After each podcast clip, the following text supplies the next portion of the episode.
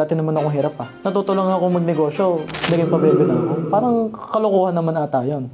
I'm gonna keep my word, tutupad ako sa usapan as if isang million yung salita ko. I'm not there to prove anything to anybody.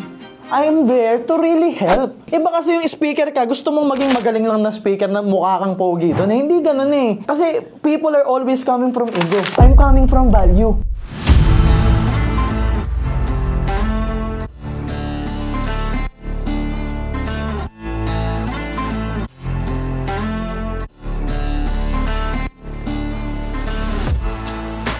Yes, good day to you and welcome to another episode of Principles by MJ Lopez. Here in this podcast, we will talk about life, business, career, leadership, entrepreneurship, and success principles that you can use to manifest and create the life that you want.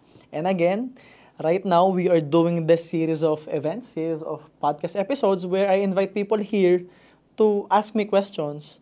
Mga kasama natin sa Worldwide Entrepreneurs, part ng coaching team and staffing team natin. And right now, super, super excited kasi dalawang magkaibang tao yung kasama ko. Isang Mark na tahimik at isang Ezekiel na content creator. And I appreciate these people mainly because sila yung napakalapit na na maging milyonaryo din, kagaya ng ibang coaching team natin. So I wanna welcome here one of our creative circle, content creator and coach, Ezekiel Banaag. And of course, the founder of Kaizen, soon car achiever. Yes! Soon top earner, Mark San Miguel, tahimik lang. Mamaya maingay na yan. Alright, so yeah, let's begin. Kamusta, kamusta? Ah, sobrang grateful po, Sir MJ. Actually, ah, bago po ako magsimula, gusto ko lang po formally na pasalamatan po kayo sa pagbibigay sa amin ng opportunity kasama po si Coach Mark, si Buddy. Serto pa kayo, na? Nag-live naman po kami. Parang nag-usap kayo, ha? Pinagplanuhan po talaga namin to. Talagang excited na excited po kami kasi malaking opportunity po to sa amin na mas marami pa pong malaman and matutunan po na may apply po namin sa career namin dito. So, ah, gusto ko lang po, naka-curious po ako Sir MJ kasi nung mga time po na may one time po nagbanding tayo sa nung dinala, dinala niyo po kami ng sa Valley Okay. tapos, nag, nag-trinit niyo po kami kasama sa dinner dun sa ATC. Ah, tanda ko. Yeah. Nung nagdadrive po tayo sa SLEX, gusto ko pong balikan yung moment na sinabi po ninyo kung yung dating version ko, may mentor po na kagaya nyo, ngayon, kaya nyo pong mag-million ng isang taon. Ano po yung mga qualities ninyo dati na sa tingin sa tingin nyo po na nagdala sa inyo sa kung ano pong meron kayo ngayon? Una, hard work. The work ethic. Yes po. And ano ba ibig sabihin nun? Una. No, ethic, uh, nanggaling sa word na ethos. Right? Ibig sabihin, it's, it's, it's the ethics that you have. Work ethic means na it's it should be the normal to you. Na pag sinabing work ethic, parang hirap i-explain ang work ethic. Parang ganito lang kasimple. Work ethic means na whatever it takes, you are willing to work for it. Kasi instead of thinking hard, instead of overthinking the results, instead of being too emotional about the results, for me, it's just work, work, work, work, work, work, work, until I get the results. Because nung nag-start ako, walang social media. Nung nag-start ako, wala, ang, wala, wala akong tao na makikita para ikumpara yung sarili ko. Kasi lahat ng kakilala ko, mahirap eh. Opo. So, walang comparison. Wala akong nakikita ang iba. It's just that, I'm gonna do my best, gutom ako, kailangan ko kumita ng pera. So, that's one thing. Uh, it, it's, it's work ethic. Number two, malalim yung dahilan ko. Uh, I have a reason why I want to become a millionaire. Number three, decided ako talaga. Decided in a sense na sunog yung bangka. Hindi, hindi, walang ibang choice. Walang ibang gagawin. Walang plan B. Pwedeng may plan A, plan, plan A 2.0, plan A 3.0, plan A 4.0. It's just plan A na recurring na patuloy na ini-improve. Pero walang plan B. So, yun yung pinakang main. Tapos hindi ako pa bebe. Tapos hindi ako nang lilimos na appreciation. Hindi ako naghihintay na ma-appreciate ng ibang tao. Hindi ako nagko-complain. Hindi ako, alam mo yun, yung nahirapan, ang hirap, hindi. Parang, dati naman ako hirap ah. Ano ba? ba? Natuto lang ako magnegosyo, naging pabebe na ako. Parang kalokohan naman ata yun. Dati naman, hirap na ako sa buhay. Napapagod ako, hindi naman ako nagrereklamo. Ngayon payaman na ako, magrereklamo pa ako. So it's this deep understanding of the reality. Siguro isa pa yon sa pinakang quality ko. Related ako lagi sa reality. Tinitingnan ko yung totoo at realidad. Opo. Because the highest value in this world is truth. What's the truth? Ano yung katotohanan? Yes po. It's not, sasabihin na iba, the highest value is love and compassion. Before you can love someone, kailangan alam mo muna, kilala mo muna Yes. kung sino siya. Opo. You know the truth behind the person. And love is also loving this person with their highest truth as well. Alam, mahal mo siya dahil naiintindihan mo yung katotohanan niya at kung sino siya talaga. Opo. So it's always the truth. So the point of the matter is, what's the truth then? Mm. So singit ko lang sir no. So follow-up question with question of Coach Ezekiel. So usapang hard work sir. So kindly share us the story behind Act As If.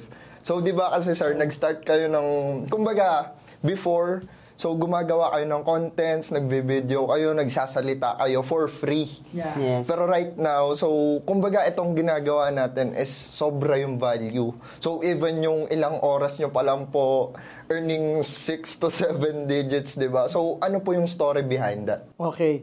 Yung, yung, yung, actually, that's one of the greatest formula eh, for really manifesting what you want and creating the results that you want. It's act as if. Parang ganito.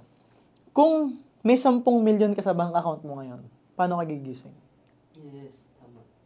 Di ba? Ah, saya. Gigising ka ba ng mas maaga? Yes. Mas responsable ka ba? Yes. Yes. Kahit anong kinakain mo, nakangiti ka. Magreklamo ka ba pag traffic? Hindi, may 10 milyon ako eh. Di ba? Pag, alam mo yan, halimbawa, nakasakay ka sa kotse mo, may kumat sa yung motor, di ka magmumura. Nasa isip mo, 10 milyon ako. Hindi, hindi, hindi enough yung pagkakat sa akin. Hindi enough yung pambabash para sirain ang araw ko. Kasi may 10 million ako. Yes. So, ang ginagawa ko sa buhay ko, I'm acting as if may 10 million ako. So, naisip ko, may sinasabi sila, fake it till you make it. Pangit pakinggan eh. Tama. Tama. Take it till you make it. Diba? Parang, parang kasinungalingan eh. So, ang ginagamit kong term, act as if. Act as if I'm already earning 1 million per month. So, ang thinking ko, how will I show up kung 1 million yung kinikita ko?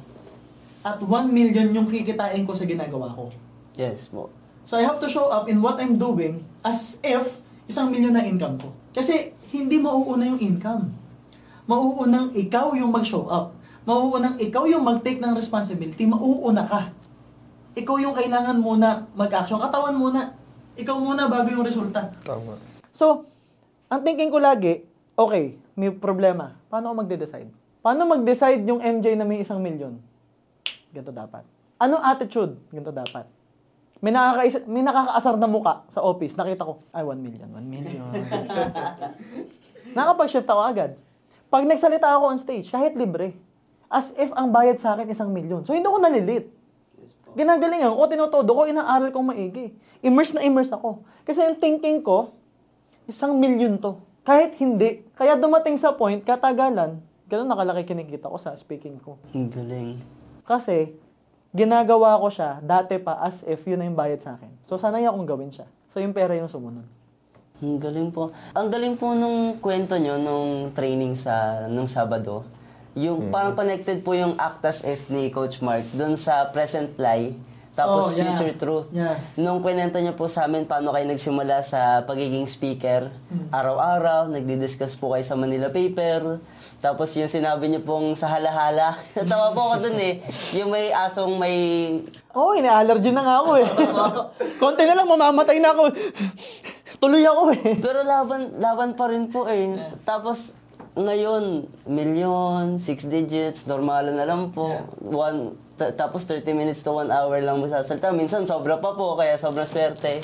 Hindi, alam mo, saka naalala ko dati, pag nagko-close ako ng deal, kahit wala pa akong masyadong income, kung makapagsalita ako, yakbang ko. Pare, alam mo ba dito, kumikita ako sandan libo eh. Tapos minsan, labas sa inam, sandan libo eh.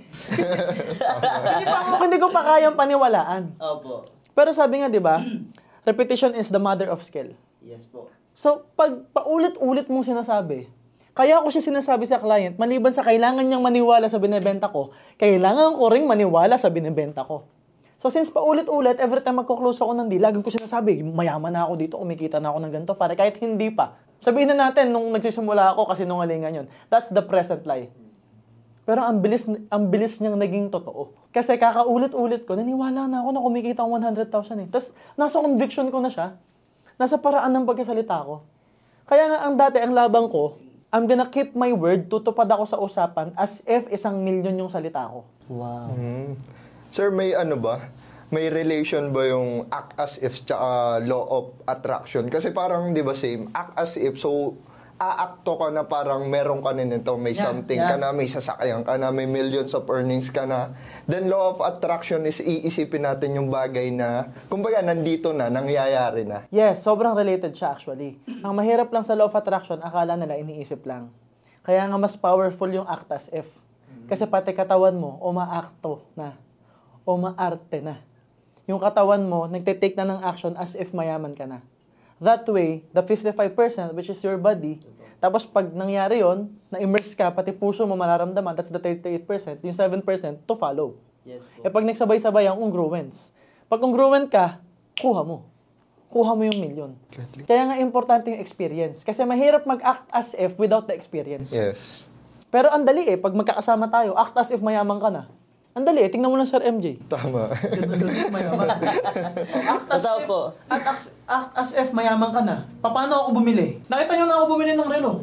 Yes. Kahit Opo. isang milyon yan, tatlong milyon yan, 300,000 yan, paano ako magbayad? Simple lang. Isang bagsakan lang Oo, di po. ba? Oo. Sila nakatulala eh. Grabe. Hindi mo lang nag-isip, di kumurap. Kumurap ako, hindi mo lang nakitsingkit ako eh. Pero dapat, ganun ka rin bumili, masaya. Nanlibre Yes. ako, namigay ako ng pera that time, di ba? Yes po. Namigay ako ng pera ng masaya. So now, alam mo na kung paano gumastos ang mayaman. Hindi lang to palakihan ng gastos, pasayahan gumastos. I'm just happy spending. So ngayon, may idea ka na act as if. So ganun pala si Sir MJ. Simple lang naman eh. Kung gusto mo, yung buhay ko, gayahin mo ako. Kung gusto mo yung buhay niya, gayahin mo siya. Ang tanong, anong buhay gusto mo? Totoo po. Actually po, Sir MJ, nung nag-start po ako manood ng videos nyo, nung 2021, binabalikan ko po yung pinakauna nyo sa TikTok. Hmm, hmm. Yung una nyo pong nat... yung gano'n po po yung tapos parang nakatayo pa po yung phone nyo sa stand. Parang wala pa pong ganito, may iba't ibang angulo ng camera. Tapos natutuwa po ako. Gusto ko pong balikan nyo sa Future Truth. Yun po kasi yung pinaka naging challenge ko dito sa we, sa community. Ipakita kung ano ba talaga yung totoo sa akin. Yun po yung naging challenge ko doon. And nung nagsisimula po kayo sa business, hindi po ba kayo nagkaroon ng ah, challenge doon? And kung meron po, paano nyo po siya nalagpasan? Ah, I call it the power of identity. It's, it's sacrificing who you are right now for what you can become. Sometimes kasi parang ang thinking ng tao, ito yung tricky part. Sino ba talaga ako? Or paano ko ilalabas yung totoong ako? The question is, kilala mo ba yung totoong ikaw? Kasi baka iba yung totoong ikaw ngayon sa potential mo. So, way, way back, when I started doing this, I was an athlete. I was a fitness model. So, when I introduced myself, my name is MJ Lopez. Actually, hindi pa nga MJ Lopez eh. My name is Mark Lopez. I am a fitness model who happens to do business. So, ang suot ko nun, damitan ko, branding ko, laging fit na damit. Tapos, minsan yung, yung, yung, yung v-neck ko, talagang ang lalim. Talagang kailangan kita yung cleavage ko. Oo, talagang minsan bago pa nga ako humarap ng stage, nagpo-push up ako, kailangan labas na labas yung yung yung chest Pump, ko. Kasi, oh, yung pump. Kasi, unat kay, kailangan ang identity ko, fitness model ako, this is who I am. Opo. So, nalilimit ngayon yung potential ko na kasi akala ko, yun yung titulo ko, ako yun. So, laging atleta-atleta. Nagkakataon na may baon ako laging food. Ang hirap ngayon kumonekta sa tao. Kasi kumakain sila ng pizza, ako ang kinakain ko. Yung ano, yung saging na saba. Opo. Ah, kamote. Pag binuksan ko, yung itlog, ang baho. diba? Kasi Nangangamoy, nangangamoy itlog kami, tapos sila, ang sarap ng kinakain nila, tapos ang hirap na makisama. Hindi ako nakakapag-build ng relationship. Non-negotiable sa akin, kakain ako on time. Wala eh, ganun eh. Kahit may meeting, hindi, gym muna bago meeting. Kasi ang identity ko, fitness model. Gets. Ngayon, binago yun ng nanay ko. Pipirma ka ng kontrata, executive vice president. So, vice president ka na. Hindi ka na model. Kailangan mo ibitawan lahat yan. So, kailangan pag mag-gym ako, tulog sila. Hindi alam. Hindi alam. Or sa bahay lang. yes. Hindi ko na priority. Hindi na ako nagbabaon ng food. Nagbabaon ako, kanin lang. So, natuto ako mag-ayos ng macro. Natuto ako na hindi ko focus yung katawan ko. Natuto ako mag-build ng bagong identity. And that identity is a multimillionaire. Ang galing.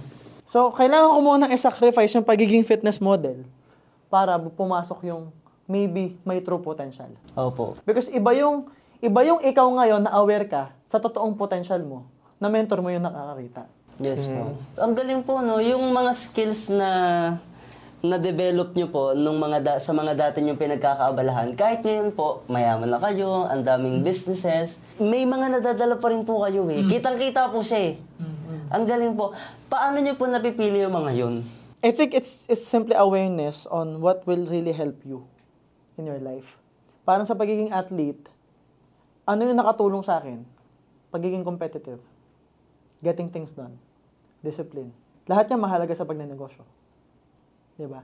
E- even diet. Yung diet, hindi lang sa pagpapapogi na. Dati nagda-diet ako para pogi, laging may abs. Ngayon wala na akong pake. Ang diet ko para malakas ako. Yes po. So I have the energy. So nagwo-workout ako hindi para gumanda ang katawan. Nagwo-workout ako para lumakas. Kaya nga iba ako mag-workout sa gym. Hindi na wala wala akong pakialam mag-post, wala. Ang akin oras. Nakailang oras na pahinga ako, nakailang hinga na ako, laban. Mag ano na binubuhat ko, laban. Nung oras na, ang tagal. Kailangan mabilis na ako. Yung rest interval ko ito lang. Yung binubuhat ko ito. So I'm really focusing I'm really focused on becoming stronger. So, you carry it with you as part of your identity. Bibitawan mo ngayon yung mga hindi nakakatulong. Dadalin mo yung nakakatulong. Example, yung sa music. Ano nakatulong sa akin sa music? Yung creativity. Because pag musician ka, dapat magaling ka mag-create. Opo. Totoo Magaling po. ka magbasa. Kasi kami, pag musician ka, hindi pwedeng sa ulo mo lang yung kanta. Tama. Minsan may kakanta na sintonado. Yes. So magbabago yung kinyo. Ikaw yung mag-a-adjust. Ano daw? Ano kang tinakanta niya? Parang iba yun ah. So it's it's really adapting. Kasi pag ah, naniniwala ako ang mga athlete, sobrang talino. yes po. Hindi ka magiging gold medalist ng bobo ka. Kasi kailangan mabilis mag-react yung katawan mo. And you have to be smart in, in, in applying a strategy ngayon. Isipin mo na lang, Manny Pacquiao, gano'ng katalino. Ikaw, suntukin ka ng suntukin. Makakapag-isip ka pa ba? Tama po eh. Totoo yan. Samantalang ina-analyze ni Manny Pacquiao yung balikat ng kalaban, yung yung head movement, yung yung footwork. Inaaral niya yun eh. Pwedeng hindi siya magaling mag-English. Pero ang bilis niya mag-analyze at ang bilis niya mag-decide. That is why successful siya. This is not just about IQ. This is about putting the IQ in place and using it ng mabilis. Yes po.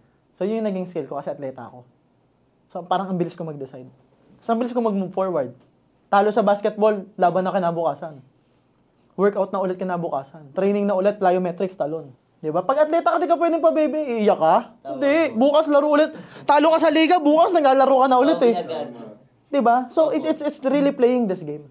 Parang ano po sir nun. So yung before po, ano, fitness model. So yung mga skills nyo, parang ang nangyayari, nadadala nyo rin po in business. So yun nyo po yung what works for you na nagagamit nyo rin po sa amin. So parang nag-realization ko lang sir, no? So advantage sa amin kasi hindi man po nagwo-work yung um, hindi man po nagwo-work sa amin yung nagwo-work sa inyo, pero nadi-discover namin ano po ba yung para sa amin. So, advantage sa business. Yeah. Kasi hindi man namin makopya 100%, at least may 10% tayo ng MJ Lopez, di Tama, ba? meron. Meron. So, ang nakakaano lang po, parang ah, lately kasi nag-reflect ako sa Act As If Sir. Hindi ko po alam kung paano, pero mas lamang po lagi yung naniniwala na ako. Actually, it, it, it's, it's really, tama yung, gusto ko yung sinabi mo. You cannot act as if 100% naman agad. Especially kung ang comparison mo ako. I'm, I'm on my chapter 100. Yes po. Maybe you are chapter 3. Yes. 3% pa. Di ba? So you copy chapter 10. Nagigis nyo ako? It's like, what's 10% MJ Lopez? Gising siya ng 4, kaya ko ba? How about 6? How about 7? Workout siya ng ganito, kaya ko ba? How about this muna?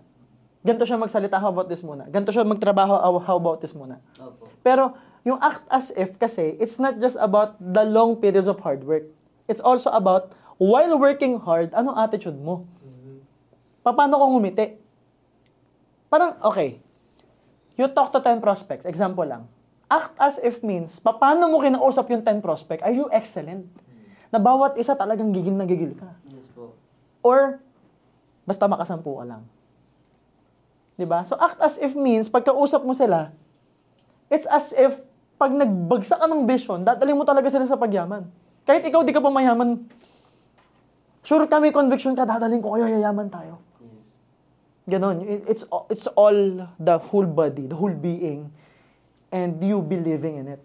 Kasi yung energy mo nag-iiba na eh. You are, there- there's a reason why you are coach. Di ba? There's a reason why naging coach kayo pareho. Yes po. There's something in you na hindi naman kasi biro yung yung selection eh ng pagiging coach. Hindi siya biro eh. Hindi siya alam mo yung konting sablay mo dito, tanggal ka talaga eh. Opo. Chugi ka eh, di ba? Pero, you know, th- there's something in you that you have to discover. Nagkataon lang na yung comparison nyo na kagaya nila Dante, nila Alas, iba kasi sila eh. Kailangan mo mahanap yung soft spot mo where ano yung dapat mong i-improve. Kasi yung mga wala sila dati, yun yung meron kayo. Ikaw, you have the humility. You have this heart to help. You, you, you, you, you- you're always the last to talk. But some leaders are sila yung laging nauuna magsalita. Laging, so may, may quality ka. So ngayon, i-develop mo yung ibang quality. Ikaw, you're extremely creative eh. You're easy to adapt. Pag na-adapt mo yung, pag nakuha mo yung work ethic ni Dante, nakuha mo work ethic ni Dante, pero humility, nakuha mo work ethic ni Dante, pero creative, imagine the possibilities. Yes po. Nakuha mo structure ko, imagine the confidence. Nakuha niyo yung energy ko, sige. Well, tapos na Tapos. po. Finish na. Di ba? Opo. So it's it's that that ang kagandahan niya kasi when you act as if, it's not hard. Kasi ako I I have to invent someone eh. Kailangan ko mag-invento ng act as if ko. Kasi walang internet eh. Opo.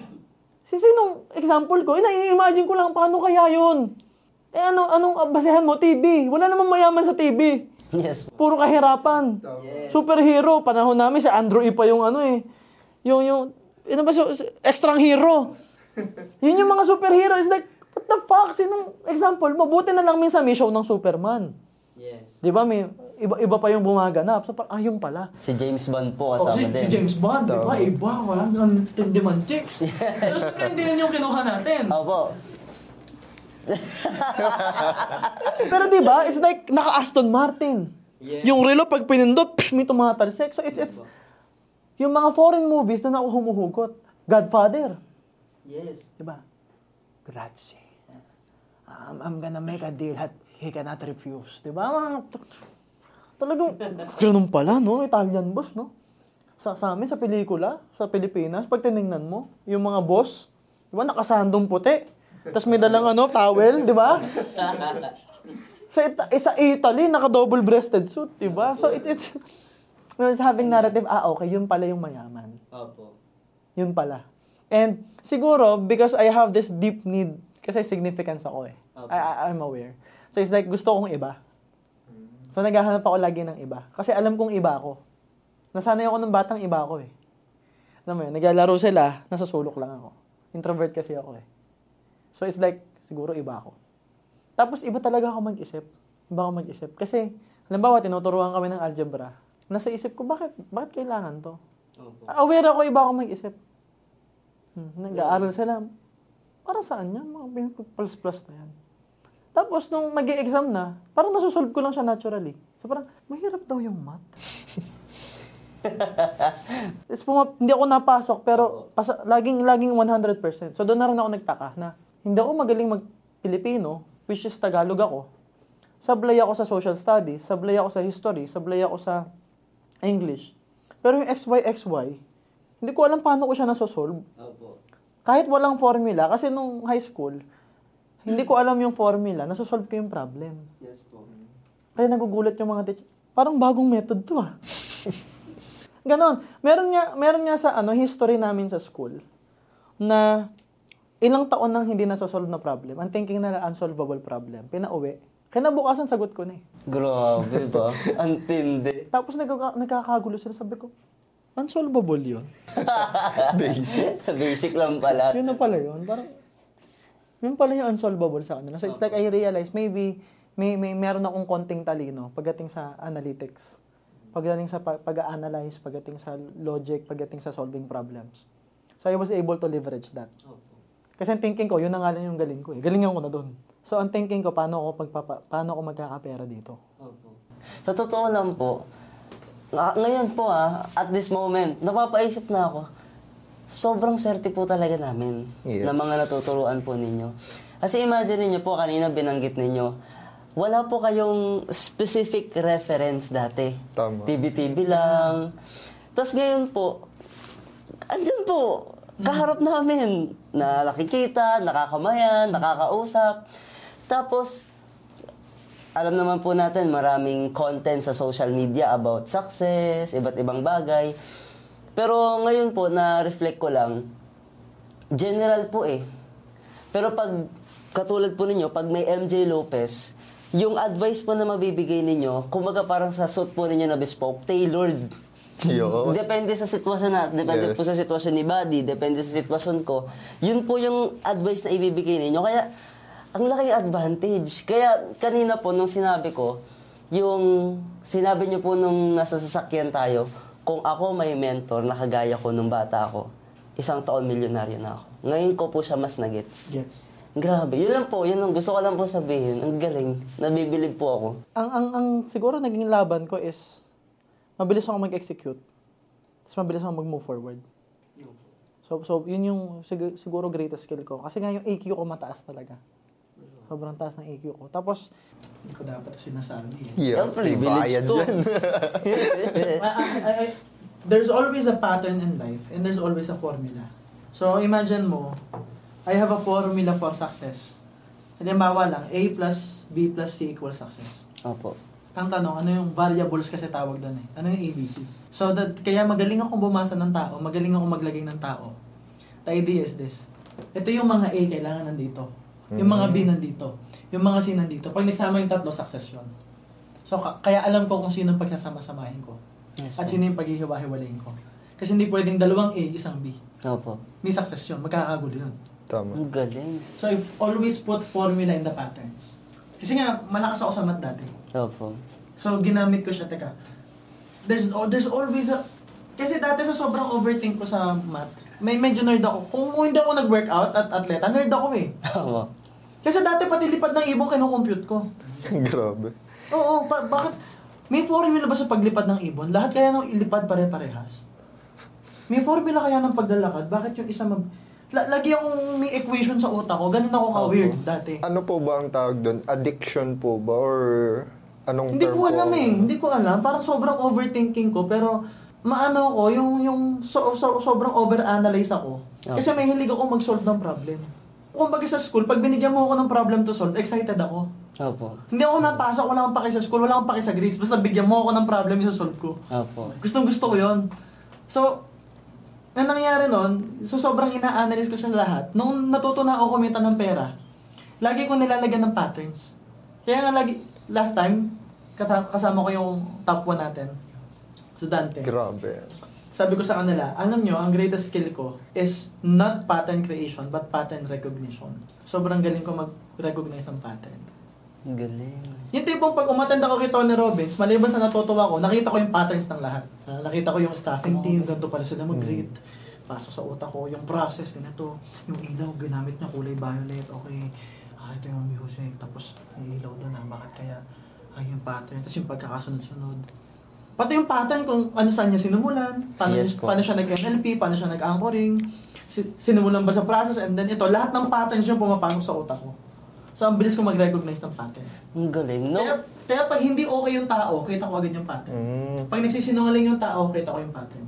Pag sira sa pera, kita ko pattern. Pag babaero, lahat, ang dali eh. It's, it's easy to spot patterns. Opo. Ang galing. No wonder why, Sir MJ, you've been always good with people.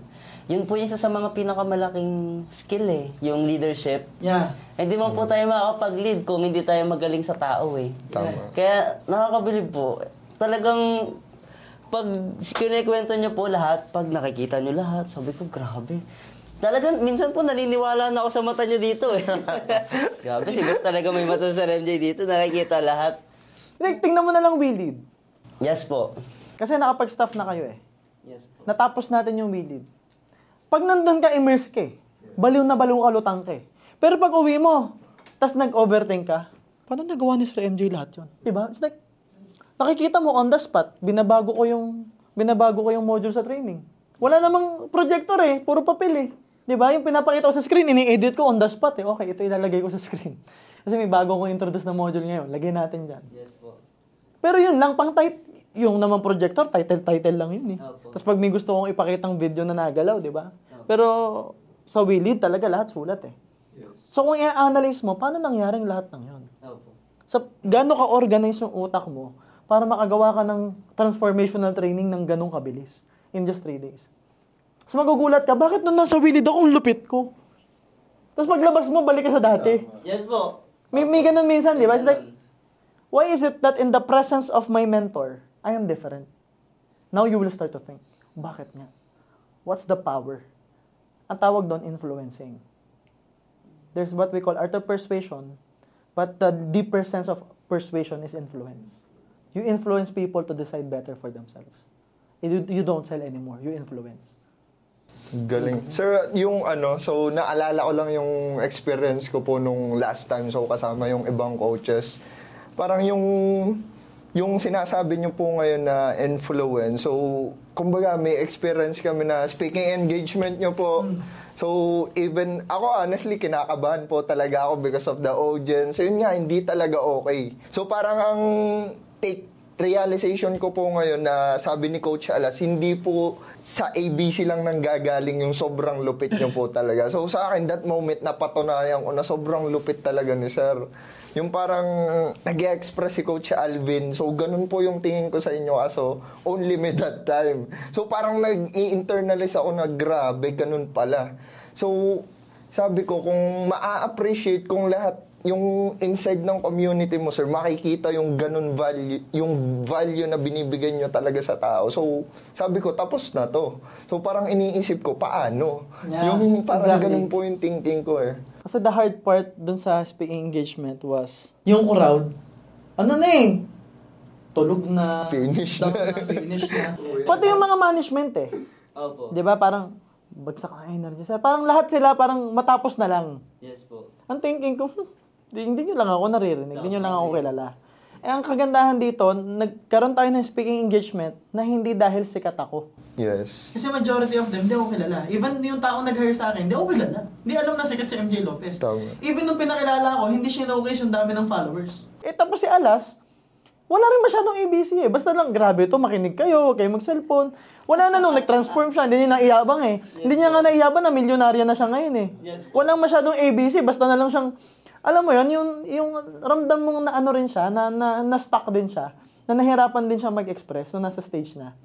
Pero ako nga kasi, when I talk, I don't just talk, I communicate. Hindi alam ng marami, do- doon doon ako binabayaran, hindi ako binabayaran sa module ko lang. Binabayaran ako sa skill ko, on the spot, kaya kong ayusin lahat. Kasi habang nagsasalita ako, binabasa ko yung kausap ko. Ang malupit lang nito, crowd yun, 400 yun eh. Tama. So talagang talagang kailangan tingnan ko lahat paano sila mag-react sa pera, paano sila mag-react sa pag-ahente sa hard work. I have I just have these patterns. Opo. Meron akong sinusundang formula sa utak ko na kailangan ma-meet, ma-meet lahat to. Tapos pag kadating ko, oh, ito negative to sa pera, ito okay to, ito hardworking to, ito hindi, ito tamad to, ito may whose judgment sa akin, ito may pamilya ito. So kapag hinahanap ko yung spot, so every time they react, I know, I know, I know, I know. Tapos, babagsak ako ng konti. Dadating nga sa point, yung mga nakaka-offend, tinatawanan nila eh. Opo.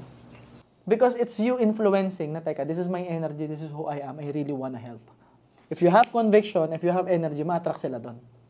So it's not about me being famous anymore. It's not about me being kalbo. It's just they feel na, teka, this person understands. Yes. Yes po. And we understand him as well. Parang ang weird na may nasa stage milyonaryo, kalbo, daming tato. Pero shit, na, na, gets namin yung sinasabi Tama. niya. Yes po. So it's it's them, magugulat ka, yung mga nang negative maya-maya, nag-notes na. Magugulat ka, yung unang, ang sama ng tingin sa'yo, na, kahit nga lang na nagsa-cellphone, ayos yung sinasabi nito mga. diba? Yes po. Mi- minsan pati yung mga cameraman, Tulala. Na-stop up na rin. nakikinig na rin eh, learning Yes po. na rin eh. Magugulat ka pati yung mga mga boss-boss, nagno-notes na rin. It's because I'm not there to prove anything to anybody. I am there to really help. Yes sir. Iba kasi yung speaker ka, gusto mong maging magaling lang na speaker na mukha kang pogi doon. Eh, hindi ganun eh. Opo. Kasi people are always coming from ego. I'm coming from value. Kasi ang goal ko talaga, gusto kong matulungan tong mga to. Bayad na ako eh. Bayad na ako, whatever it takes, bayad ako. Tama. Yes po. So, eh, tapos na, tapos na, tapos na laban. So now, ang laban is, okay, bayad na ako. What should I do? I have to make it worth it. Kasi nga dating wala akong bayad, nagtatransform ako eh. Tama. Ngayon pa kaya, may bayad to? Uuwi akong may pera? Ba't teka, kailangan galingan ko. So it's all, all this, this, this, this narrative of over-delivering. You over-deliver. Yun po yung nasa isang post nyo, yung over-deliver. Parang nakita ko po Yeah. yun. Tapos may isang solid example po yung sa skill ninyo. Bigla ko na naman pong naalala. Hmm. May isa po tayong event na talagang bilib na bilib na kami. Grabe talaga si Sir MJ.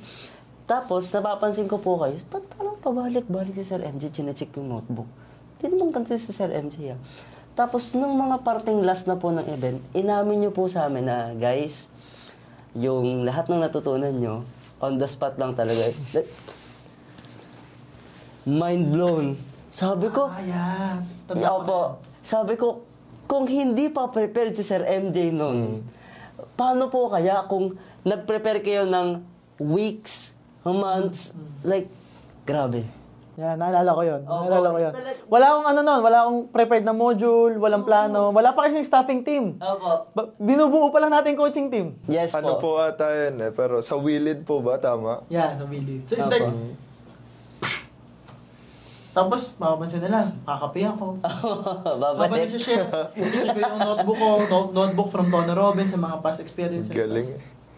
Tapos pag, pag bagsak ko, di ba, saktong-sakto? Opo. Tapos baliw kayo. Ang actually, ang topic ko na nung huli, it's all about creative ideas na eh. It's about really getting into the flow. Opo. Kasi meron tinatawag na unlimited unlimited intelligence. Wow. No, I have this belief that may, may pinanggagalingan yung intelligence ko. Hindi na dito to eh. Well, may laman talaga to. Pero, you know, I, I don't wanna brag. Basta, may konting talino lang tayo. Pero it's real, I, I, there are times in my life where napapatigil ako. Ewan ko kung napapansin nyo yun.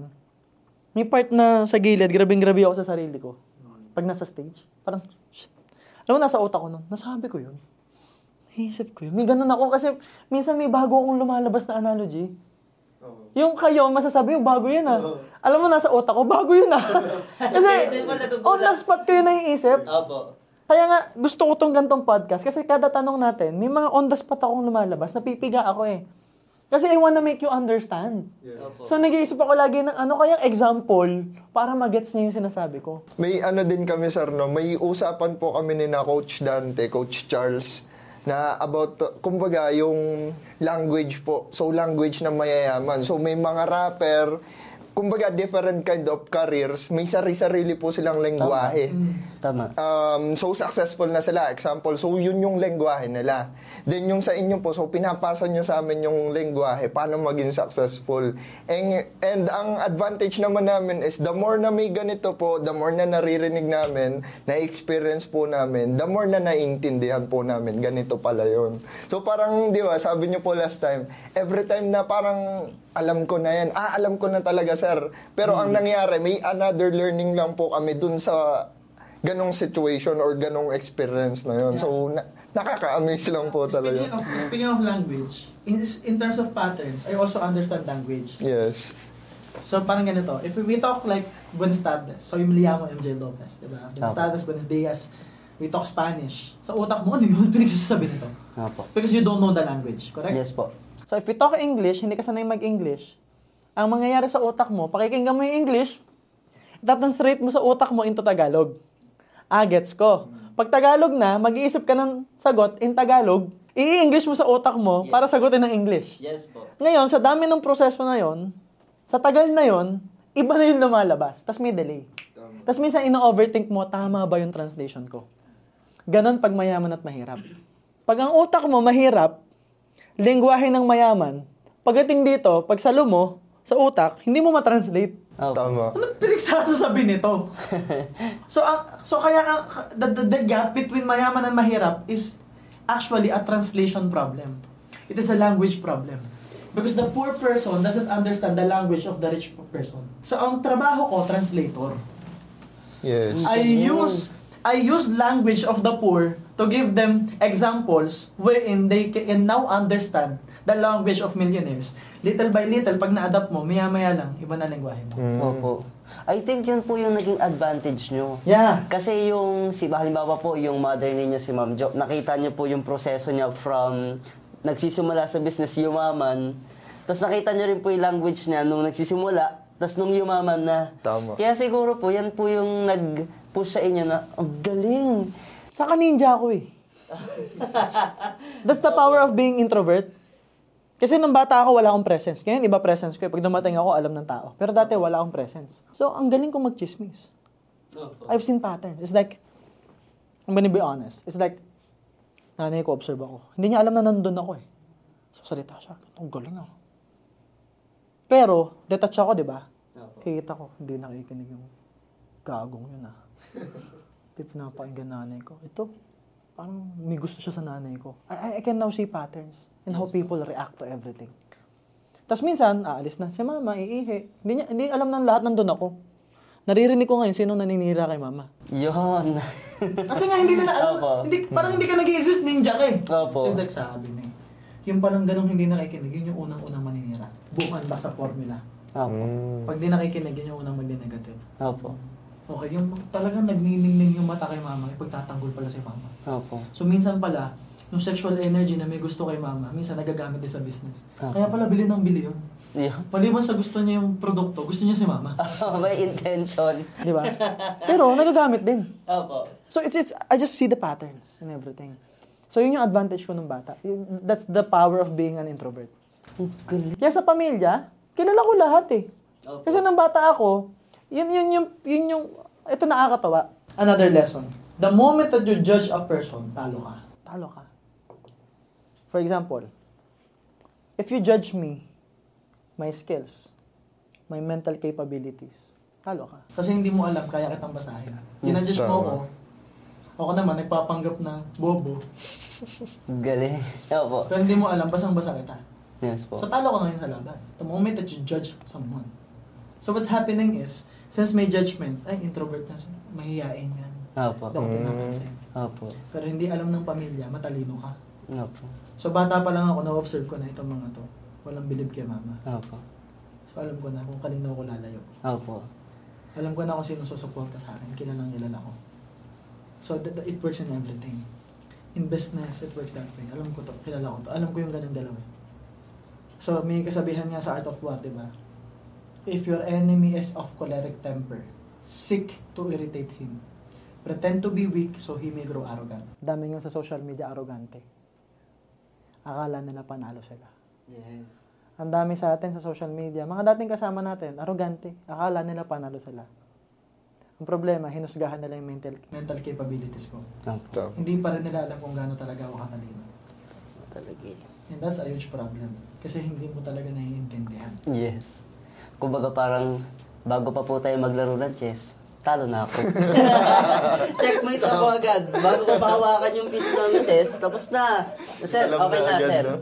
Sir, okay na. na. Kamayan na agad. Tsaka sir, na-realize ko po sa sinabi nyo kanina, yung na, nakikita nyo lahat, ma-consider nyo rin po siya, para sa akin po ah, overthinking eh. Pero ang common belief po kasi natin sa overthinking, problema. Pero sa pinakita nyo po, tool siya. Yeah. yeah. Parang pera po, tool din. Yung overthinking, pwedeng gamitin sa positive, pwede rin gamitin sa negative. Ano pong masasabi nyo sa mga kabataan na gaya ko, Grabe. na mahilig din pong mag-overthink negatively? Okay. At paano nyo po yung... Awareness. Ah, awareness po, awareness. Mag-overthink negatively, paano, ano po yung masasabi nyo sa mga kabataan? Para nang sa ganun, ah, mas magkaroon din po sila ng awareness. At teka lang, itong overthinking na meron ako, pwede kong gamitin sa tama. yeah. Actually, yun na yung sagot. Nasa tanong na. Opo. The, the, the, the answer is in your question and how you ask the question. Opo. It's, kasi po, hindi natin pwedeng sabihin lagi. Although, ito yung sinasabi ko, stop overthinking, stop overthinking. ba? Pero the thing is, it's really hard to stop that. So, instead of stopping it, you you transfer the focus of your overthinking. Instead na ang ino- ino-overthink mo yung negative, ang i-overthink mo yung pangarap mo. Yes, opo. Walang masama. Stress ka pa rin. Don't get me wrong. Bad trip ka pa rin. Nag-overthink ka eh. Manghihina ka pa rin. Pero at least, ang nanghihina sa... Ang dahilan bakit ka nanghihina, yung kotse mo na, yung relo mo na, yung damit mo na, ano kayong magandang bagay sa akin? Di ba? An- maganda ba talaga yung layout? And that will help you grow and improve. Kasi ako lahat, kotse, ini-overthink ko. Opo. Kaya pagbili ko ng kotse, mas alam ko pa yung kotse sa ahente eh. Tama. Siya yung bibili eh. Ay, Opo. ay, pagpunta ka ng Porsche, binibentahan ko sarili ko, ito ba yung ganito? Ah, meron niyang ganito. Galing naman yan. Alam mo, Alam na. alam mo na eh, kasi in-overthink mo siya. Opo. So ako, I also overthink, but, but I overthink about the things that I want. Overthinking is a power. Because if you are overthinking, it means that you have a brain. Yeah. Tama. Tama talaga. You know how to think. Most people, wag naman sanang gamitin to ng mga tao, pero most people who are really intelligent and smart, they tend to overthink a lot. Because that's the power that you have. So, pag, kalimitan pag matatalino talaga, tapos mahina katawan, they use their brain. Alright? So, overthinker tayo naturally. Alright? But the thing is, you have to use your overthinking mind on good thoughts. On thoughts that will really help you. Kasi most of the time, yung overthinking mind mo, ginagamit mo to survive. But survival mode is negative mode, is fear. It is doubt. You are doubting everything. You are having fear with every decision. You are having fear with every decision that you will make. Pero pag ang ina-overthink mo goals, na, ang sarap din eh. Try mo i-overthink yung possibilities. Pwede palang mangyari sa akin yun, tapos ito, tapos ito, shit. Tapos may Porsche pa, tapos may... Ang ganda rin ng Audi. Ang ganda rin ng, ano, ng, ng BMW. Eh, yung Mercedes G-Class, shit. Pero ang ganda rin ng Range Rover eh. Yung ano, this, yung, yung, yung malaki, yung bago, yung Defender. Pero hindi, ganda. So at least, yung ina-overthink mo, something good na. Yes po. So you can overthink the possibilities. If you can overthink the negative possibilities, you can also overthink the positive possibilities. Kailangan mo lang ma-divert yung focus mo. And again, sabi nga, where focus goes, energy flows. Yes. So, ang idea sa overthinking is transferring the pattern of focus. Kasi pag nag-overthink ka, ino-overthink mo yung pag-overthink mo. Tama. So, lalo ka mag-overthink. Na, Kasi nagiging you are, negative. you are overthinking the overthinking. Opo. Di ba? And then you are thinking about yung overthinking. Ganon ka kalupit pag-overthink. Overthinker. Di ba? So, lalo kang nag-overthink. Kasi sabi ni Sir MJ, masama mag-overthink, eh, nag-overthink ka. Naku, yari ako lalo. Opo. You are now using the language against yourself. You are now using the knowledge against you. Kasi nagigilty ka because you are overthinking. Opo. So instead of thinking about the overthinking, which will make you overthink more, you divert the focus. So mas madali siya. Yes po. Kasi pag sinabi mo, huwag ka mag-overthink, mababatrip sa'yo yun. Ang daling sabihin ha. Easy for you to say ha. but, but if you say, okay, try to focus on this. Pag overthinker ang kausap ko, ang dali naman eh. Ask the right questions. Opo. Make them overthink about the right things. Di mo, pag may kausap akong overthinker, pag kausap ako, hindi siya nag-overthink masyado. Tama. Because they feel secured. Because I, I have conviction. I'm sure I'm aware. Tapos magaganda yung tanong ko. O, halimbawa, overthinker ka, tinanong kita. Ano iniisip mo pa? Ang dami. Ang dami. Automatic pag overthink eh, dami kong Opo. iniisip. Diba? Pero if you ask a specific questions, what do you, ano gusto mo pare? Hindi ko nga alam eh. Okay, masaya ka ba pag nagda-drive? Natry mo na ba mag-drive? Ah, hindi pa. Nakasakay ka na sa Porsche? Hindi pa. Ah, nakasakay ka na. Ano feeling? If you ask specific questions, they will overthink less. Kasi they will focus on the questions you are asking. So if you can do that to other people, you can do that to yourself. Ask yourself specific questions. Kaya nga lagi kong sinasabi sa goal setting, clarity. Yes. Yes. Because clarity means less overthinking. Kasi pag gusto mo ng clarity, overthink mo na eh. So pag sinulat mo, less overthinking na kasi nakasulat na. Yes, po. Nakasaad na. Totoo po. Sa talata 1. 24 oras. You've, you wrote something meaningful. Now you will think less about this goal. So the, the purpose of organizing, the purpose of all the teachings, the learnings, the purpose of the structures I'm giving you guys as coaching team, as staff, is to divert every focus you have and energy you have on achieving your goals, on something bigger. Pansinin nyo, try, to, try to look at the structure. Sa sobrang bugbugan ng structure, di ka na makapag-overthink. Yes. Tama. Totoo. Di ba? Tapos nakasulat na lahat eh. So, okay, para less overthinking, decide ka na sa goal mo. Opo. Gawa na tayo ng plano. Para overthink, para less overthinking yung plano, malinaw na rin. May structure na rin. Ano na i-overthink mo? Execution na. Yes. Yes. At least, ang ina-overthink mo, something more specific. Instead na ang ina-overthink mo, paano mo pa gagawin. Ito na nga yung gagawin eh. Galingan mo na lang doon sa gagawin. Yes. Tama sir no. Pagka parang realization ko lang din po. So the more na mas marami ka kasing choices, so parang nahihirapan ka. What, Yan. Kumbaga parang ganun. So kung isa lang choice mo, eh, humataw or sula, abutin yung goal mo. Parang pagka doon ka lang na, ayun nga, the more na mas maraming focus, so nahihirapan ka talaga. Yes. Walang clarity. So di mo alam, ayun mag-o-overthink talaga tayo. So pagka it- ito lang yung focus mo, ito lang yung gusto mo, so parang achievable, mas mabilis po siya. Hmm, exactly. Tapos ang Ang ina-overthink mo na, strategy na. Yes. Opo. Which will help you. Kasi kung ano-anong creative idea na may isip mo na, magig yun yung sinasabi mong power yung overthinking. Opo. Kasi strategies na nasa utak mo eh. Paano ko kaya gagawin? Pa- paano ko kaya makukuha? Kasi ganun ako, overthinker ako. Pero inisip ko, paano ko makukuha? Kasi gusto, pag may gusto ako, kinukuha ko eh. Hindi pwedeng hindi. Alam mo yun, mamamatay ako pero kahit mamatay ako, Opo. hindi, kukunin ko. Yes. Kahit taya buhay. Gan ganun ako kalalim pag may gusto ko tal pag meron akong gusto. As in. Whatever it takes. Walang-walang option. Yun lang yung difference sa atin, no, sir. Nung, especially nung nag-start kami and yung mga audience. So, sa'yo, sir, clear. So, sa amin kasi ang dami namin choices, eh. Kumbaga, goal, example goal. So, mostly hindi pa malinaw talaga sa amin. Pero marami kaming gusto. So, yun lang yung disadvantage na nangyayari. Kaya, pagpasok naman natin dito, namin dito sa inner circle nyo, so, nanilinawan kami, ito pala dapat. Kumbaga, nare-realign po kami. Yes. So, big help talaga, sir. Especially yung mga ginagawa natin. So, sobrang nakakatulong. Na, parang nakaka-amaze lagi. eh. Ang nakakatawa nga minsan, kahit lagi nang nanonood ng video, tapos meron pa tayong exclusive community, pag tinignan ko goals, mari pa rin eh. Ba't hindi align to ah. Parang ang gulo. So it, it's really, you know, yun yung, naman yung purpose ng pagiging mentor natin. Kaya nga tayo nagbibuild ng coaching team para maipasa ko sa inyo yung knowledge, maipasa nyo rin sa iba.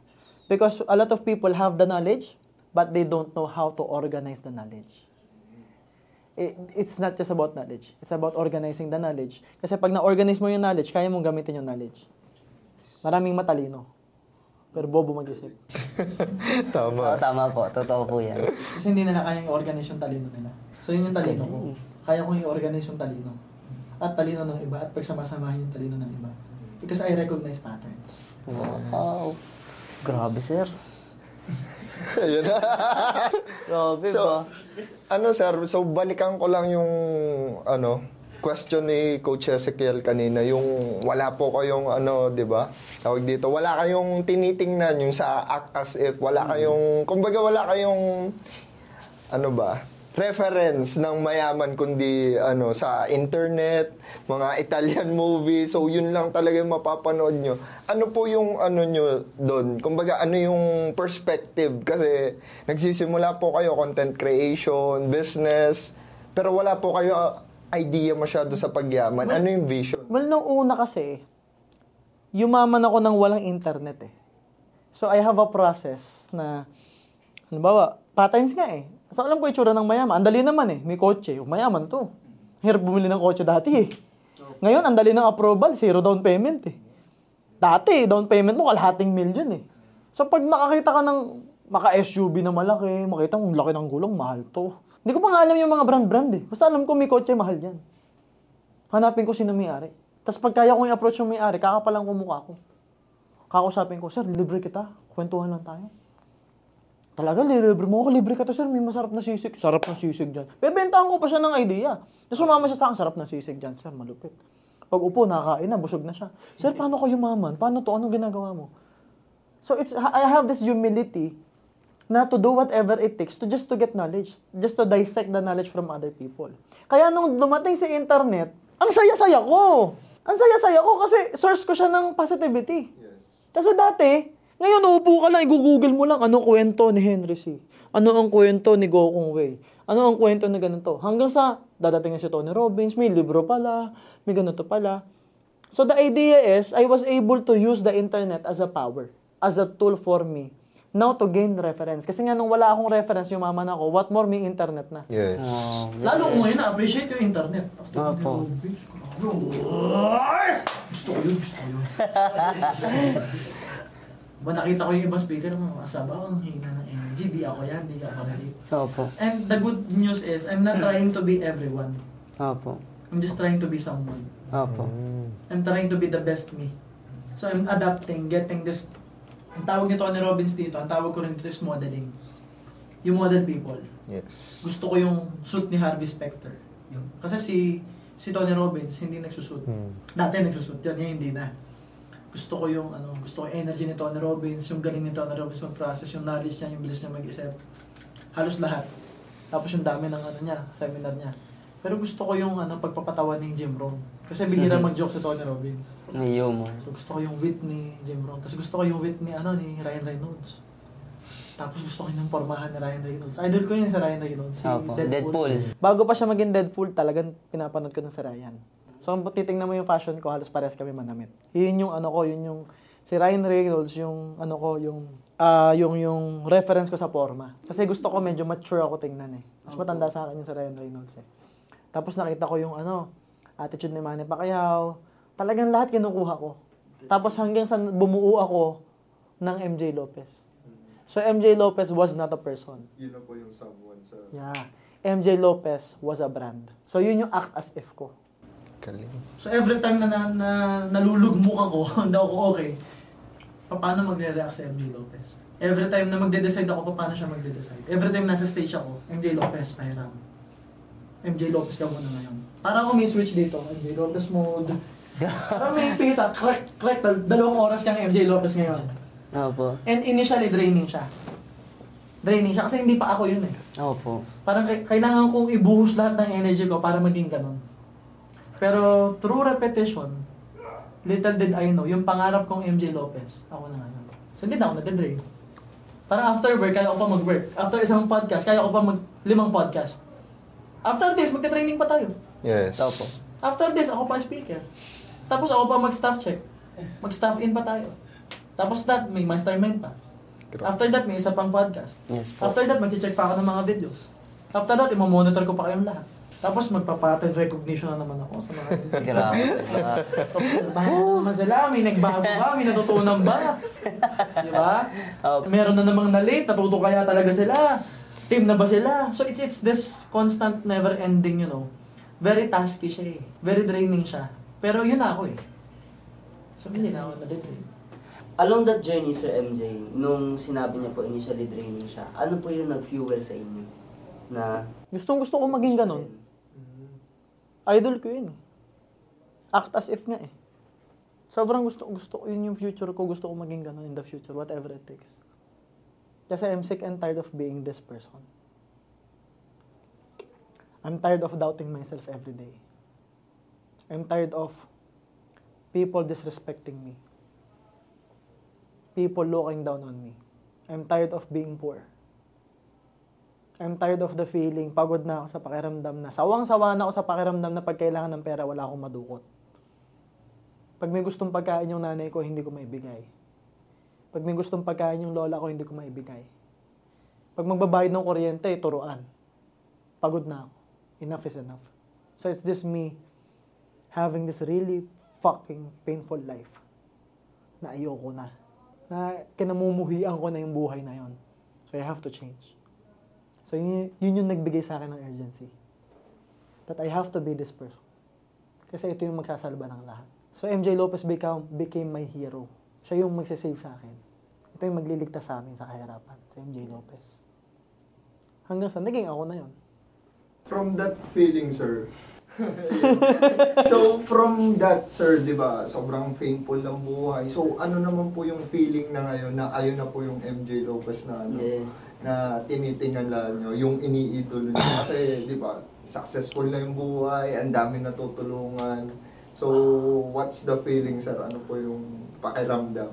It, it's this, ano, una, sobrang, sobrang stoked, sobrang fulfilling, sobrang grabe, sobrang grateful, sobrang na-appreciate mo lagi yung sarili mo. Tapos, isang feeling na, nag, na medyo, not negative, pero sometimes negative, it's this frustration and disappointment. Kasi gustong gusto ko nang makatulong sa iba.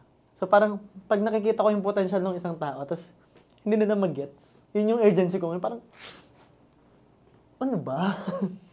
Kulit nyo eh. Ito na nga, ito na nga gagawin mo na lang eh. Diba? So, dalawa. Sobrang fulfilling, sobrang saya, sobrang grabe. Tapos minsan, na, nagugulat ka pa rin talaga, bigla-bigla na lang na magpapapicture sa, sa'yo, bigla na lang, bigla na lang may iiyak. Pag magpapicture, ang saya-saya. Merong parang starstruck na starstruck sa'yo. Tapos maalala mo nga pala, sikat ka na. So, yun nga, it, it's this narrative na sobrang saya, sobrang ah, na-appreciate ko. Pero at some point, yun yung nagpupush sa akin na tumulong din. Kasi ito na ako ngayon eh. Parang sobrang grateful ka sa buhay mo. Kasi dream life mo yun. Dream life ko to eh. So bakit, bakit ngayon pa? Pag tinatamaan ako ng lungkot, which is nangyayari, pag tinatamaan ako ng problema, which is mas malimit mangyari, dahil bawat isa sa inyo problema eh. Not in a bad way, but problema. Kasi gusto ko kayong tulungan talaga eh. Sobrang gustong gusto ko. May pagkakataon nga minsan, hindi kasi pwede magpabebe. So ako, pag pabebe ako, mag-isa lang. Susuluhin ko. Alam mo yung may pagkakataon na pag nagda-drive ka mag-isa, kusa na lang lumuluha yung mata mo. Kasi pagod ka eh. Tapos hindi ka naman pwedeng umiyak kung kanina-kanina eh. So ikaw na lang mag-isa. Tapos papatutug ako ng ano, Hillsong. Spirit me, puro Hillsong, ah, I surrender, mga ganon. Tapos pagbaba mo ng kotse, yan ka na ulit, okay ka na. Kasi, grabe confident ko dun eh. Confidence ko dun sa nasa taas. Yes. Kasi dinala niya ako dito eh. Di ba? Yes. Dinala niya ako dito, so kaya ko to. May nag-guide sa akin papunta dito. I'm not selfish to think na sobrang lupit ko. Well, p- p- pwedeng malupit ka, pero may nag-guide sa'yo. So at some point, there's this something in me na nararamdaman ko at some point, I'm still guided Yes. By a powerful force. She's called God. So yun yung guiding force ko na kasalanan pag hindi ko ginamit yung galing ko at hindi ako tumulong. Feeling ko ang sama ko, feeling ko ang selfish ko pag yun, ito, ginate-keep ko siya. Ayoko i-gatekeep eh. Ba't mo i-gatekeep? Ba't mo itatago? Eh galing din naman sa ibang tao yung knowledge mo. Yes po. So it's, it's, it's this narrative na I wanna help. Siguro yun yung pinakang ano ko na. Ngayon ang nararamdaman ko, gigil na gigil akong tumulong. Kasi sobrang sarap talaga. Sobrang, siguro na-feel nyo na naman yung sa Willid. Pero iba pa, iba, iba yung ngayon eh. Kasi pangalawa yun eh. Yes po. Tapos may kasama na tayong staffing team. So, Yes. iba siya. Tapos yung exciting part doon, no, sir, so di ba, iniidolo nyo yung MJ Lopez before yung ano nyo, someone na gusto nyo mangyari. And ito na siya. So talagang ito na. And ang exciting part sa amin, so ano yung nag-aantay sa amin? Kasi kung, although hindi pa po sobrang clarity yung nabubuo namin na someone para sa sarili namin. Pero what's waiting for us habang kasama po namin. So yun, doon naman ako umiikot. So yun yung kanina na sabi ko, ano kayang, kumbaga ano yung future talaga? Kasi hindi lang, hindi lang naman po dito eh. So marami pang opportunities. It's, it's this question of what's the next you? Yes. Ano yung next level you? Kasi every time na may problema, level up yun eh. Yes. Pa- parang, sabi ko nga, life is a game. So kung game ang life, may napili kang career, sa Ragnarok, pipili ka assassin, swordsman, priest, ganyan, di ba? Acolyte, ganun. Sa life, ang napili nyo, businessman, entrepreneur. Ngayon, as entrepreneur, may level. So sa level 1 entrepre- entrepreneur will face level 1 problems. Gets? So, kaka-face mo ng level 1 problems, it will give you experience. The experience, pag nag 100%, level up. Yes po. Level up. Now, pagdating mo ng level 10, yung level 1 problems, wala nang effect sa'yo. Less experience na yung binibigay. Kasi graduate ka na doon. So, you have to face level 10 problems para mag-level up ka. Ngayon, may dadating na boss. Di ba pag boss, kailangan pagtulong-tulungan? Kaya may tinatawag na teamwork. Yes. Kasi kailangan mag-cooperate ng mga entrepreneurs, ng mga leaders to beat, to finish this boss. Pero yung boss, level 99 boss, tapos level 50 ka, level 10 ka, level ganto ka. Pag natalo natin yung level 99 boss, grabe level up mo. Yes. Yung boss, yun yung problems. Yes. So the more na sobrang bigat ng problema mo, boss fight na to ibig sabihin. Nice. Lit. So pag natalo mo yung boss fight, nalampasan mo yung mabigat na problema, automatic level up. Ito malupit. Pag nag-level up ka, nagbabago ka na ng title. Kaya nga, coaching team. Yes. Hindi ka na basta entrepreneur. Entrepreneur slash coaching team. Sila, entrepreneur slash staff, staffing team. Yes po. Nagag nagagets Yes. Super po. Yes. So yun, lalo ako na-excite, sir. Kasi today, so may, may nangyari kasi. So, kumbaga, nag-reflect ako kanina. Sabi ko, ayoko, na, ayoko ng ganitong feeling. Kumbaga, parang yun yung dapat huling question ko to, sir. Pero natuwa ako lalo, na-reaffirm. eh. So, kumbaga, natuwa ako kasi may nangyari na ayoko ng ganito yung feeling. Ayoko ng ganon. So, papunta pa lang kami ni Drex dito, nagre-reflect na ako anong mga dapat kong gawin. Kasi sure ako na maganda after this. So na-excite ako sir na parang may parating talaga, naniniwala ako. Then na yun, so yun naman sa relate ko na lang yung question ko dun sir. So ano yung biggest pattern interrupt mo or ano yung biggest shift mo sir? Bakit ganito ka sa amin at sa ibang tao na binibigay mo yung value for free and minsan over ano pa anong term yun? Over over deliver. So ano po yung ano niyo sir doon? It's, it's this suffering that I was able to experience from the past. Sobrang bigat na, sobrang bigat na feeling na nalampasan ko. So since I know the feeling na nagsasuffer, I wanna end the suffering to other people. Na parang, nung nagsasuffer ako, mag-isa ako eh. Walang tumulong sa'yo eh. So pag may nakikita ko nagsasuffer, parang gusto ko siyang tulungan. Kasi hindi ko alam kung kakayanin niya eh. And I've seen people who suffered a lot. Tapos wala na ngayon. Nasa rehab na ngayon. Yung Iba, kamag-anak ko pa. I've seen people who suffered a lot. Wala na. Sirang-sira na buhay. Yung Iba, wala na sa mundong to. So it's it's this deep, deep urgency na kung nag-suffer ako, nakaalis ako, kaya kong tumulong sa iba because I know the pattern. So the interrupt for me is, ito yung hirap. Laging ganun eh. Laging ang nag interrupt sa akin, mabigat na problema. Tapos yun yung nagkikreate ng urgency sa akin. Yun yung laging may boom! Ito problema, MJ. So yun yung biggest pattern interrupt. It's this huge amount of pain. Kaya nga ako mahilig magpatato. Kasi kung walang pain, gusto ko meron. Natatakot ako pag walang pain. Pattern ko yun is like, kailangan may pain, kailangan may problema. Kasi pag may problema, laging may kasunod na maganda. Yes. Ganun yung pattern ko. Kaya nga, anchored ako masyado sa karayon. Pag, pag wala akong tato, namimiss ko yung karayon. Namimiss kong tinutusok-tusok ako.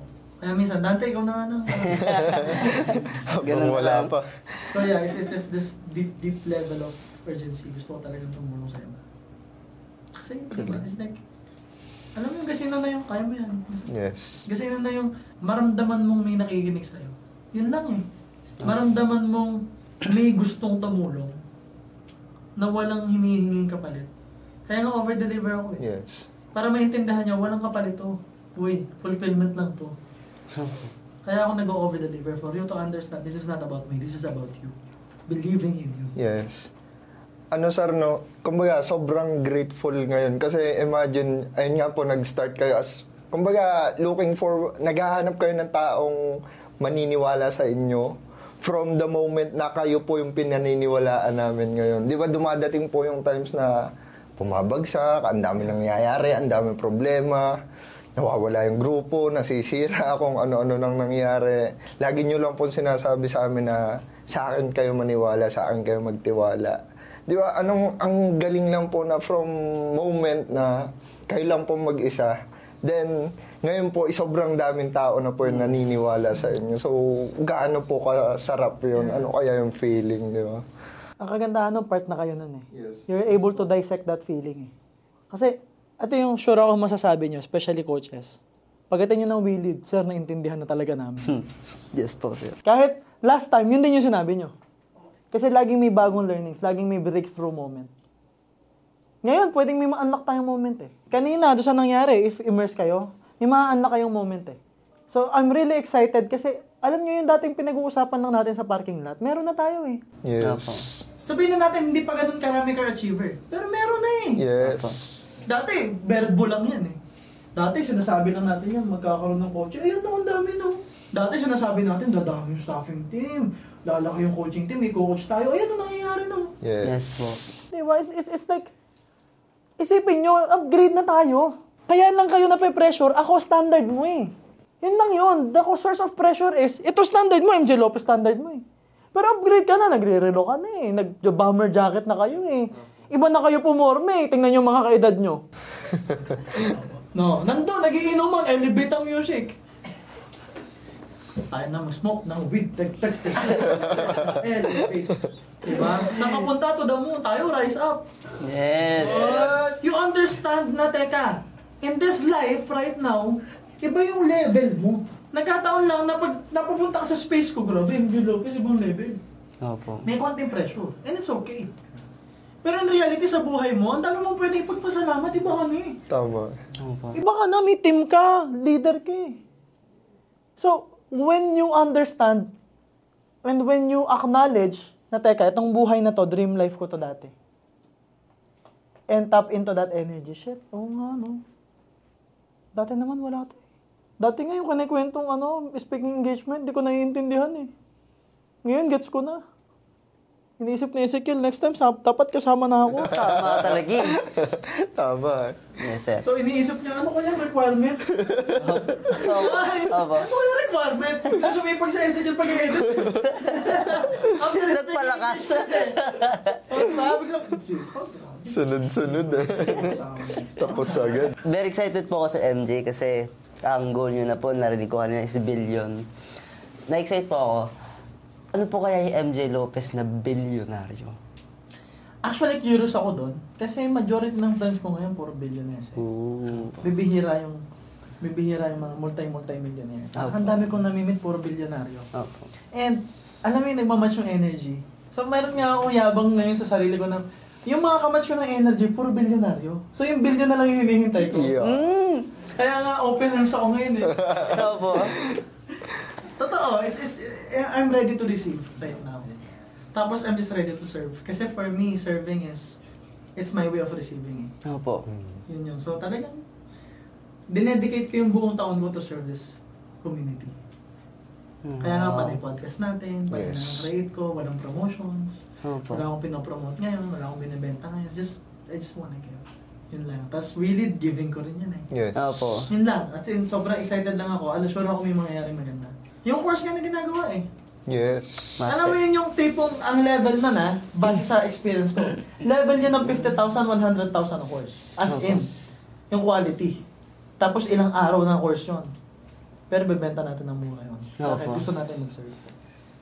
Ano po ang plano nyo sa MJ Lopez Brandes 2024? uh, MJ Lopez brand this 2024 will create millions of not just money but millions of millionaires. So it's, it's gusto kong gusto kong mag-create ng pera sa mga nakikinig sa akin, Yes po. sa mga followers, sa mga subscribers, lalo na sa mga magiging students natin sa courses. Yes. Tapos it's, it's this this this deep community building where meron tayong we community pero may MJ Lopez community na rin in the future. Tapos magkakaroon din ng community yung mga training programs ko. Tapos meron kaming i-open na concept which is Awaken 2024. So it is also a paid training na kasama ka na doon. Yes po. Kung gagalingan mo.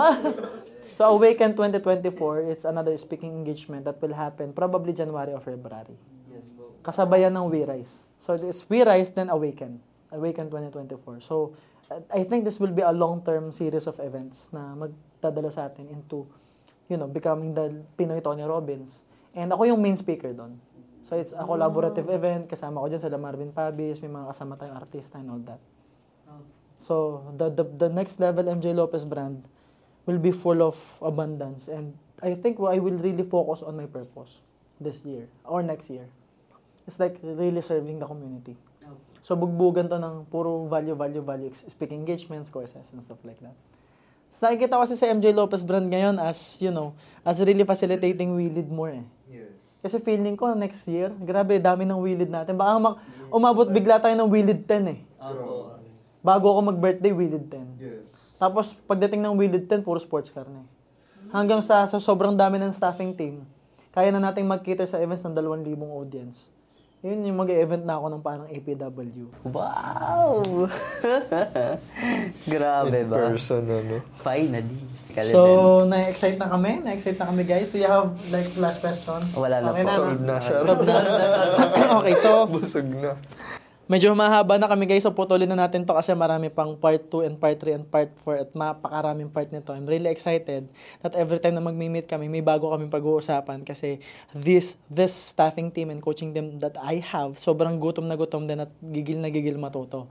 At naniniwala ako na soon pagbalik nila dito, puro may mga resulta na tong mga to. Yes! And if you like this video, and I'm sure that you do, please subscribe. Share your takeaways sa comment section.